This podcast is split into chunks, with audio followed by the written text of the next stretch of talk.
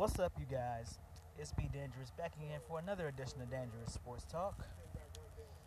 This episode is not really shocking for me to do, but pretty much Vontaze Burfict gets suspended for the rest of the season because of a helmet-to-helmet tackle he did on a Colts player. He has not learned anything from fucking Cincinnati. He stayed getting suspended for doing this, doing that, on and off the field. This guy has had a track record of doing dirty-ass hits on players. Hence what I was just talking about in the Antonio Brown episode. He hit AB at full speed, helmet to helmet, and gave him a fucking concussion. And AB couldn't play or damn near walk straight for the rest of the fucking game because of that hit. If you have somebody like him, Ndamukong Suh, and let's see, Pac-Man Jones, who have histories of being dirty-ass players. Hell, Bill Romanowski was the devil incarnate himself when he was playing. And there have been times and times again where players have had incidents of helmet-to-helmet contact, and it really didn't go down like that, especially in the early years of the league, because like that's how football was played. Like it was rough style. Like you could do that shit and you wouldn't get suspended or anything. It would be seen as a clean tackle. But with the rise of CTZ on former players and brain damage and stuff like that, the NFL started cracking down on helmet-to-helmet contact hits.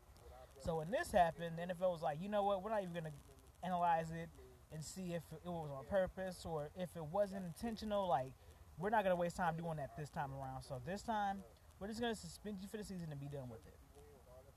And to me, I think it was a wise decision because they're trying to keep the game as simple as they possibly can and as safe as they possibly can.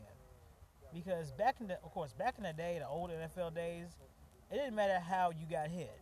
As long as you made the tackle and knocked your man on his ass, caused a fumble, like caused a down, like you were pretty much going to get hard-nosed real football back in those days. But the league is trying to soften the game up in a lot of different ways, and this is one of the biggest things.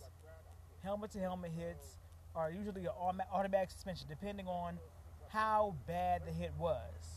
Apparently, this hit was so damn bad they decided to suspend this man for a damn season, full season. Like it's not even week 5 yet, and already Vontaze Burfict is in Oakland, and pretty much is suspended from his job until the very next season.